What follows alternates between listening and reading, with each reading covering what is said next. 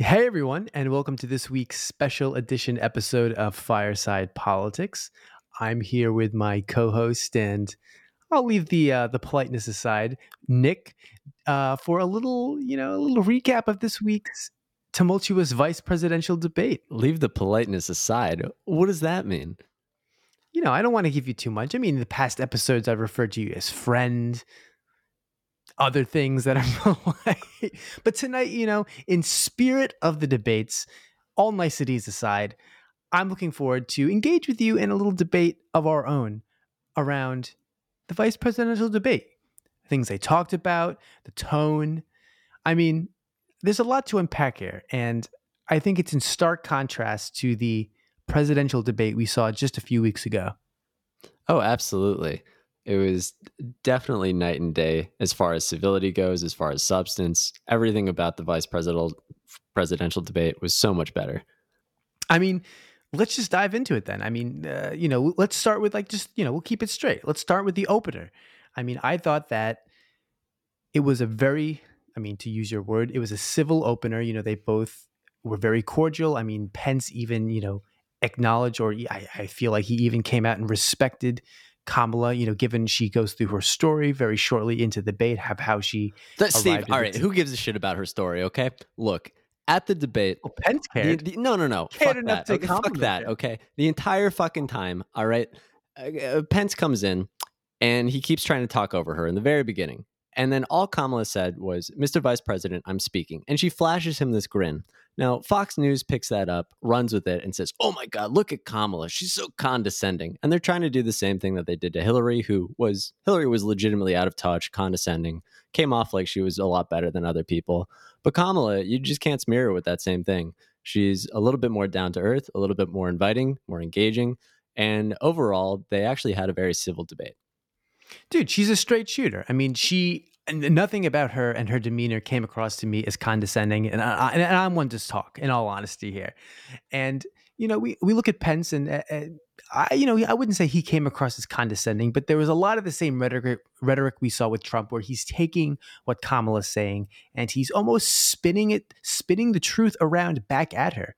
I mean, one of the things that he talked about, you know, when they got onto taxes, was how you know, this, you know, Kamala did not come out and say that under Biden's plan they are going to raise taxes by any means, but the notion of them, Biden and Kamala, removing Trump's tax cuts Pence turns around and says, "Hey, well, if you're going to remove our tax tax cuts, which have has increased the income of so many Americans, uh, you're raising taxes. What's the deal, Kamala?" I think he has a point. I think he has a point, and I think he had a lot of points early on. I mean, oh, my circle of, of friends, my circle of friends, pretty liberal. Everyone was like, "Oh, Kamala won this debate by a line, landslide." I go online, all these pundits on uh, Fox News, Breitbart, Daily Wire, and others are saying, oh, wow, Pence won this in a landslide. And so I, I really do think that whatever ideological camp you were in before, I don't think this shifted the needle too much. But if anything, I think it gave us a lot of confidence on both sides that both Kamala and Pence would be better candidates than the current ones we have. Well, I mean, I, I think that's an extreme, but I will say, I, I will sort of reiterate that. I mean, you see a lot of people just sticking in their ideological camps, as you put it. And I think that's very true. I mean, these are the vice presidential candidates. I mean, no one's looking at, you know, Mike Pence currently for any, you know, leadership really. I mean, he's been he's been absent almost these whole these past 4 years. I mean, god damn it, Nick, this is like the first time in 4 years I've actually heard him open up his mouth and talk. I mean, this is insane. But, you know, I, I don't want to give the man too much shit because I was honestly impressed. I mean, he's very well spoken. I think one of the things that I identified, you know, right out the gate, you know, you see him taking notes. He's really analyzing what Kamala's saying. And, you know, I got to give it to him. I feel like he, you know, he was attentive. He really played the politics. I mean, he, like going back to what I was saying about the taxes, you know, he took note of what she was saying and, and he, you know, I guess all they can really do is take that and spin it back at them and try to play up the wins they've had. I mean, they got into the coronavirus, they got into vaccines.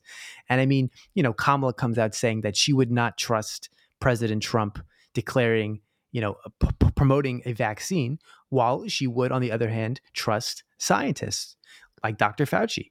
And I mean, Pence, of course, fires back at her, you know, d- completely, you know, kind of digging into her about, you know, uh, about, about on her comment about that about the vaccine, about how much progress they've made, and about how many lives they will be sa- how they'll be they'll be saving um, by the Trump administration's kind of authority and insight into you know whatever their hypercare hyperspace protocol uh, whatever it's called i well, mean it was just constant you know reframing questions back at kamala well, and i don't know i don't know if her answers were exactly you know what i was looking for in response to that not that she didn't have good answers but i think she could have played a little bit more hardball I think so too. And I mean, you got to look at the format of the debate. Uh, as much shit as the moderator took for letting the candidates talk a little bit over, um, I think she did a pretty good job, especially compared to that first vice pres or that first presidential debate, um, where the moderator just lost all control. This moderator, well, I mean, he's Sarah, in the ring with uh, he's in the ring with two pit bulls. I mean, you know, by comparison, he's going up against she's going up, I should say, against poodles this time. And yeah, she did a good job. I there's a lot of shit coming out against her. I, I don't think that's fair. I think, I think people are just I think people are just picking at her, uh, given the last debate. And you know, I mean, it's supposed to be. I mean, that that's honestly, Nick. This is what I don't understand. Okay, it's supposed to be a debate. I'm not saying civility needs to be thrown out the door, but I like a bit of back and forth. You know, Pence is coming out and saying something that you know maybe is very clearly a lie. I think Kamala should be able to hop in and say, "Hey, Pence, that's bullshit." and this is why. I, you know, let's I not agree. give everyone a minute to respond because by the time they're done, you've moved on. I, I mean, uh that's not a debate. Dude, I, I totally agree. I think they, on the one hand, had the extreme of Trump and Biden talking over each other constantly during the first debate. And on this hand, they try to completely avoid that. And in doing so, shut down all of the organic conversations that were happening to the point where it felt very robotic, where the moderator would just say, Hey, Kamala, what do you think about X? Two minutes right. go by. All right, Pence, what do you think about why? Two minutes go by. And then the second either of them tried to get at the other, at each other for their answers, and they sort of got some of that in. The moderator kept saying, Oh, we got to move on. We got to move on. And what's weird to me is online, people seem to like that. They seem to like that robotic, cram everything in, like deflate all of the organic conversation going on. If anything, really, I think, you know, that's that's fine if you want to have these very pointed, specific questions that you want answered on the main stage in front of everyone, but at least have some follow ups where the two candidates can have a long form discussion. Dude, put them on Joe Rogan, sit them down in a chair for four hours, and exactly. then we'll actually see what's going on. I mean, it's a conversation. And I think, you know, to the point about, you know, they're two minutes in each box, moving on to the next question. I think that's fine. You know, there's certainly a handful of topics that we want to speak about. But honestly, at this point, do we need them to go through every item of their policy? I mean, we've know we we've I mean for Trump, we've it's the same 4 years. We know what his policy is. For Biden, I mean, he's been campaigning for 2 years now. We know what his policy is. And if if you, if you don't at this point, just go to the goddamn website. I think what they should do and as a moderator, what you should do is you should encourage conversation. I think you should be actively listening and you should see where the conversation between the two candidates is going and then engage them with more thought-provoking questions to really dig in and poke holes at what they're saying. Let's not just recite, have them recite policy after policy because we know where they stand. Let's really put them on the spot and get an idea of what they actually think. And if they're just reciting something, or if it's actually something that they believe and have the facts to substantiate. I agree with you. And I think one of the places where they could have really gotten into that was on the environment. So Kamala stated that Joe Biden will not ban fra- fracking. Fox News' Sean Hannity then goes on and quotes him in his show, his nightly show, saying that Biden said that he won't allow any fossil fuel plants, right? He won't allow any new ones, therefore they're all going away. However, like Kamala could have like got into this back and forth with Pence where she could have clearly, you know, made that clear at the very start to say, "Hey, we're phasing things out. We're going to prevent the we're going to prevent future natural gas and fossil fuel plants. But currently, we're not going to shut anyone down. We're not going to put anyone out of business. It's a phased transition. And yet, because, as you were saying, everything is so pointed and you only have time for a two minute soundbite, all of that stuff gets thrown out the door. And then the pundits jump late at night and twist the candidates' positions to be something that they're not in any way.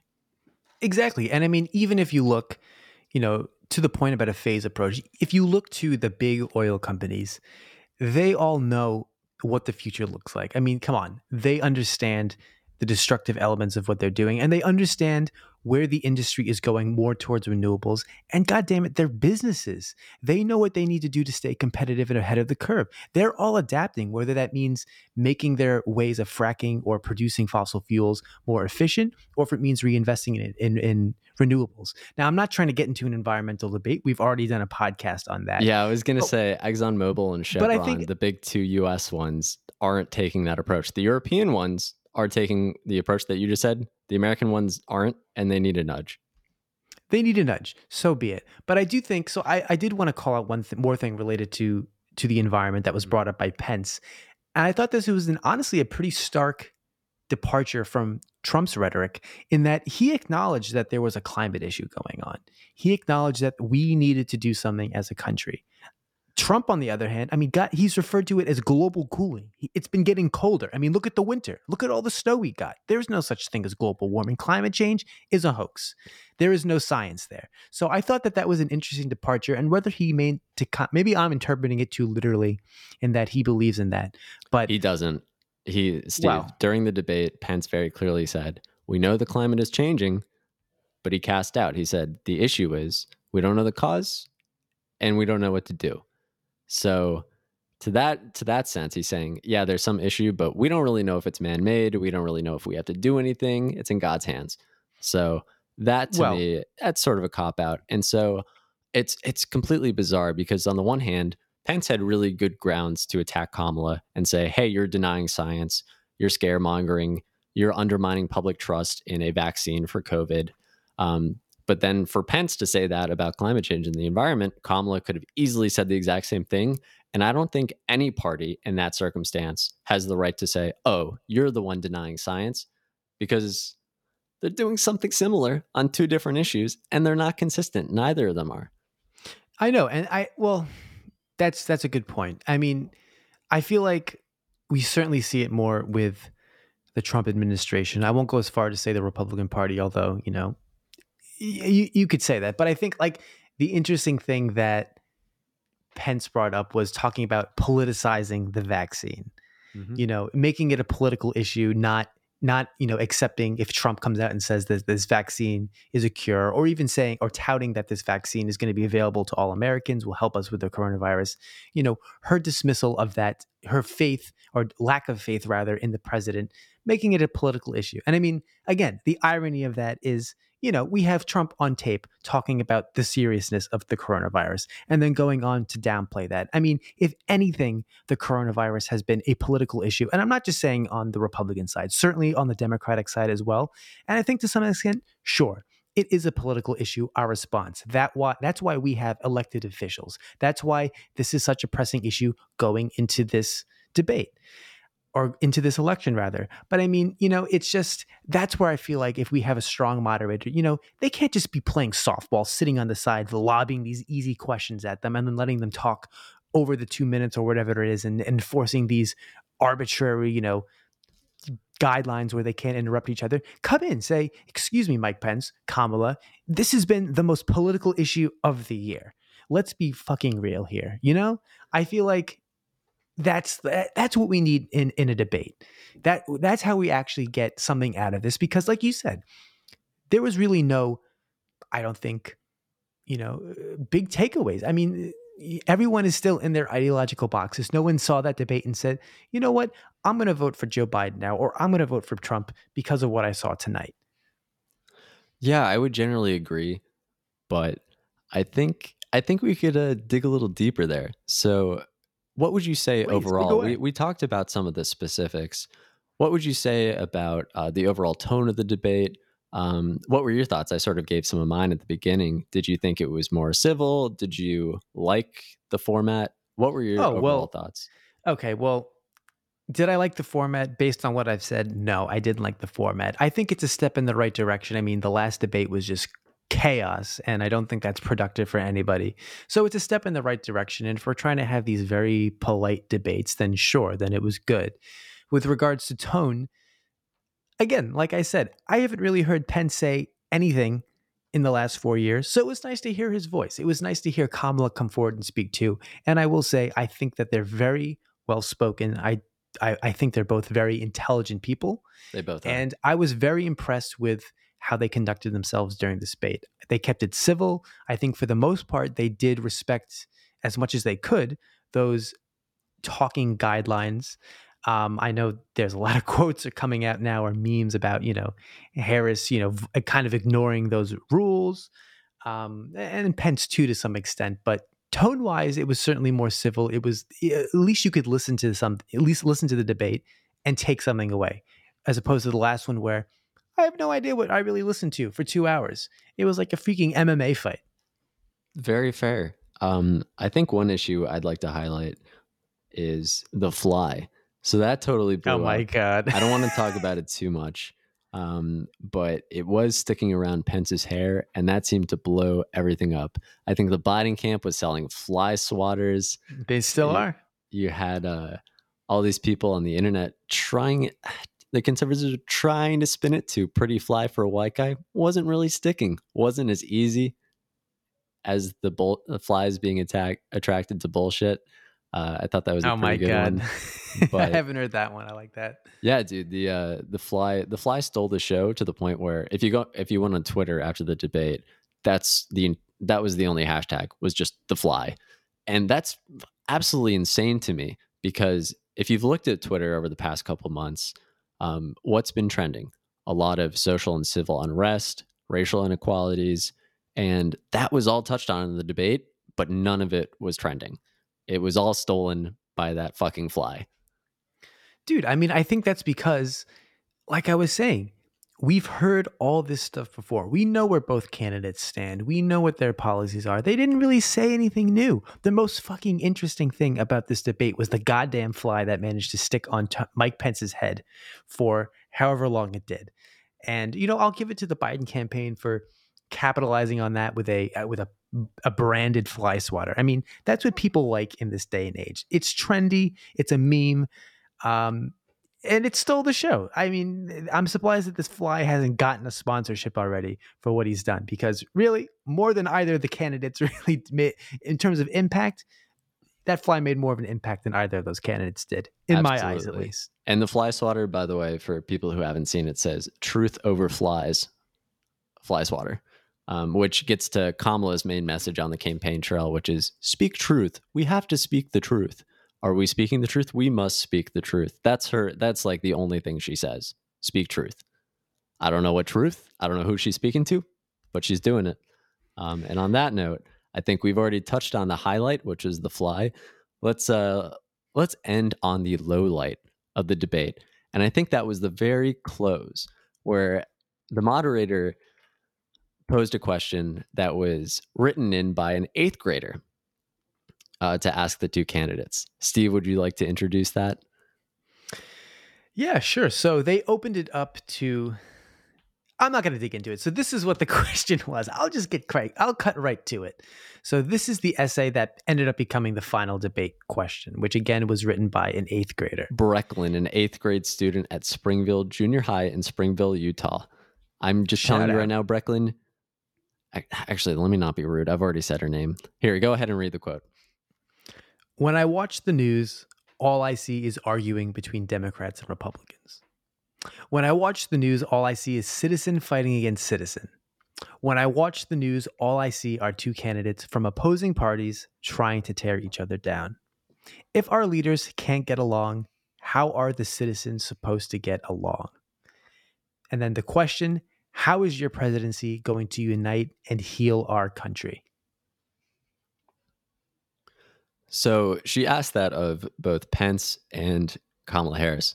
I thought Pence had a really good response. He talked about how, you know, Ruth Bader Ginsburg and Justice Antonin Scalia, both of whom have uh, passed away in recent years, um, even though they're opposite ends of the Supreme Court, they were very close friends. And really, sort of a, a shining light in Washington of how, despite our ideological differences, people can really, at their core, put those aside and get along with each other. Um, I thought this question was just the dumbest thing in the world. Okay, how can well, you hold on, like? Hold on. what, what, what, did Kamala what say? What, what, did Kamala say? You're just going to give Pence all the credit? I mean, what was her response? Uh, she had some boring ass response. She's like, "Oh, you know, when I hear uh, eighth graders ask questions like you, I'm just uh, so I feel so good about the future of our country." And it's like, really, who gives a shit? Okay, some kid asks a question. Do you really care? No, you don't. And I think the reason why it bothered me so much, and Steve, I know you have a different take, was it's just like the question in essence is why are you guys why is there any conflict whatsoever? Can't we all just get along and do our own thing? It's like no. Some people are idiots. Some people have stupid opinions. I have stupid opinions on plenty of things. But you know what? The only way i'm going to improve That's and true. the only way other people are going to get better is if you shoot down those stupid opinions and actually challenge them you can't just sit there and go like oh yeah you know everyone has a valid point everyone uh, you know speak your truth who cares what other people say? No, fuck that. You should care what other people say. And if there's a little bit of conflict in deciding what to do for three hundred no, no, million people, God forbid. No, but Nick, that's the point. It's not about caring what other people have to say. And you know what? I will go on the record. I will say that, you know what? I thought this was a great question. And it really strikes at the heart of what's going on in this country. Our leaders don't care what the other parties have to say. I mean, God damn it, look at the stimulus bill. Trump in a tweet goes ahead and you know dismisses all talks on getting an, any additional stimulus funds to the American people because of what? Because of politics. Pelosi and the Republicans have been going at this for several weeks, trying to align on a bill. Granted, they have their differences, and I agree. They should be able to voice and say, "No, that's stupid. That point cannot be included in this." And then Trump comes in and dismisses the whole thing. There is just this sense of complete opposition between both parties to the point where nothing gets done. And I think that event really illustrates that. And I mean, you want to talk again about citizens getting along, which is more to the point of this question. Look around the country and how much violence there is, you know, between uh, uh or around protesters. I mean, God damn it, the governor of Michigan, there was a plot that was just unfoiled to kidnap her and kill police officers in the process of doing so. And, you know, you talk about getting along what are they going to do? This is a pressing issue in America. You take out every one of the policy issues that these two candidates came to the stage to discuss, and you digest it down to that simple question about how are we going to get along for the next four years? How are we going to mend the animosity and the hatred that our political polarization has caused? And you know, they didn't answer that at all. They just again touted this bullshit to your point about Kamala, how bright the future is shut up kamala you know uh, there's going to be Whoa. no future if Whoa. this stuff no How but seriously there is going to be no future if this type of rhetoric continues and i mean in the last 4 years we've seen how violent this country can become and i'm not just talking about white supremacists or whatever radical groups you want to call. I think in general, we've seen a level of violence that maybe has always been there, but at least hasn't been so publicly demonstrated before. So, yes, how are we supposed to get along when our leaders can't demonstrate the decency to listen to each other and to actually agree on doing what's right for the American people instead of getting caught in the bullshit politics of seemingly every issue today? You know, Steve, I, that was a really good response. It made me think and question my own position for a second. And then I realized I can completely disregard it. And you want to know why? I want to know why. Nick. In the wake of 9 11, you know, if you go, to, if you went, if you looked inside the Congress, what was going on at that time? We were making the decision to invade a foreign country. And you know what? Sure, there was some passion involved, but overall, everyone got along. It was all calm. And you know what happened? Thousands died. You know what happened at Abu Ghraib prison? We raped, tortured, and did disgusting things to prisoners at a CIA black site. And you know how that was discussed? Calmly, with everyone agreeing and getting along. So, you know what? I don't really give a shit about being people being calm and getting along.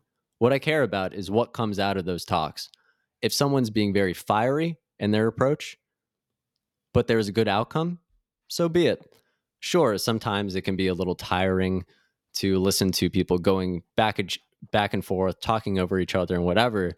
But whenever there's some sort of conflict, instead of having this boil up to the surface and actually get somewhere with it, transform the conflict into an actual solution, I think what's been happening too often in this country is again that calm facade where you say a bunch of shit on Twitter, you say a bunch of shit about the other political party, and then in person, you're nice enough.